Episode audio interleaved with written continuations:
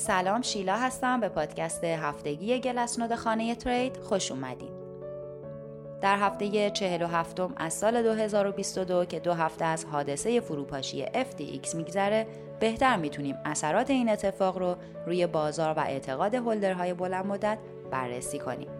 نمودار قیمت بیت کوین تو این هفته حرکتی تثبیتی داشت، اگرچه بعد از رسیدن به قله $17,030 تا سطح $16,248 ریزش کرد.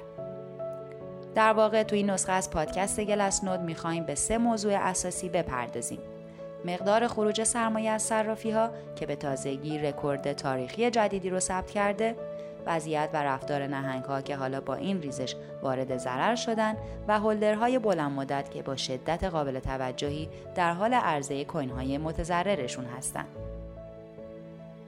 همونطور که هفته قبل هم گفتیم، نرخ خروج بیت کوین از صرافی‌ها و واریزشون به ولت‌های شخصی خیلی زیاد شده و دلیل اون هم بیشتر شدن اهمیت خودحضانتی دارایی هاست. همین امر باعث شده که شاخص 30 روزه وضعیت موجودی صرافی‌ها رکورد جدیدی رو ثبت کنه. در واقع نرخ خروج بیت کوین از صرافی‌ها حالا به 172,700 واحد در ماه رسیده که حتی از ریزش‌های خرداد ماه هم بیشتره. تعداد کل تراکنش‌های تایید شده هم تو دو هفته اخیر به 246,000 تراکنش در روز هم رسید. نکته جالب توجه اینه که 29.2% از این تعداد یعنی 77,100 تراکنش مربوط به برداشت از صرافی‌ها و 18.2% که میشه 48,100 تراکنش هم مربوط به واریز به صرافی‌ها بوده. این افزایش سهم تراکنش‌های صرافی‌ها باعث شده که سهم کل اونا به 47.4% از کل تراکنش‌های شبکه برسه. داده‌های گذشته نشون میده که وقتی سهم تراکنش‌های صرافی‌ها زیاد میشه، اگه به شکل ناگهانی باشه باعث سقوط قیمت و اگه پایدار باشه باعث شروع روند صعودی میشه. میانگین 3 روزه حجم ورود و خروج سرمایه به صرافی‌ها هم تو این هفته به 1.72 میلیارد دلار در روز رسیده که جهش تندی رو نشون میده. حالا اگه این میانگین 30 روزه به بالای میانگین 365 روزه که الان روی 2.15 میلیارد دلار برسه، یه علامت مثبت از افزایش مومنتوم بازار تلقی میشه. الگویی که این روزها شاهدش هستیم و تا حدی شبیه به روزهای آخر روند نزولی سال 2018 و 2019 افزایش میانگین حجم ورود سرمایه به صرافی هاست. در واقع تو زمان کفسازی روند نزولی حجم ورود سرمایه با ارزش دلاری به صرافی های برتر جهان بیشتر میشه. همچین پدیده‌ای بعد از فروپاشی لونا دیده شده و این یعنی نهنگ ها و مؤسسات مالی سهم بیشتر واریزها به صرافی ها رو در اختیار دارند. عامل اصلی چنین پدیده‌ای وضعیت نهنگ‌هاست.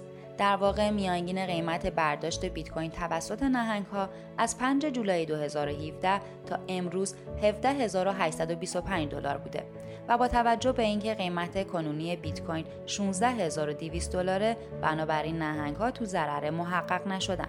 به همین خاطر اونا تو هفته گذشته 5 تا 7,000 واحد بیت کوین وارد صرافی‌ها کردن. این اندازه از ضرر رو میشه با شاخص ضرر محقق شده هم مشاهده کرد. این شاخص تو این هفته به اوج 1.45 میلیارد دلار رسید که 4مین مقدار بزرگ کل تاریخ بیت کوینه. البته 83 میلیون دلار هم سود محقق شده که نسبت به ضررها ناچیزه و در ضمن بهمون میگه که اغلب فروشنده‌ها سرمایه‌گذارهای همین چرخه هستن، نه چرخه‌های قبلی.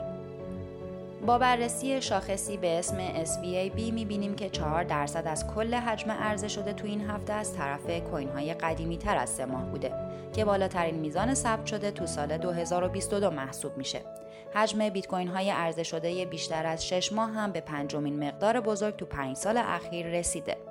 فقط تو روز 17 نوامبر بیشتر از 130,000 واحد بیت کوین 6 ماهه و بزرگتر عرضه شده که نشون دهنده تردید هولدرهای بلند مدت و دست به دست شدن کوین های اوناست. از زمان فروپاشی FTX تا امروز بیشتر از 254,000 واحد بیت کوین بزرگتر از 6 ماه عرضه شده که حدود 1.3% از کل موجودی در گردش شبکه است.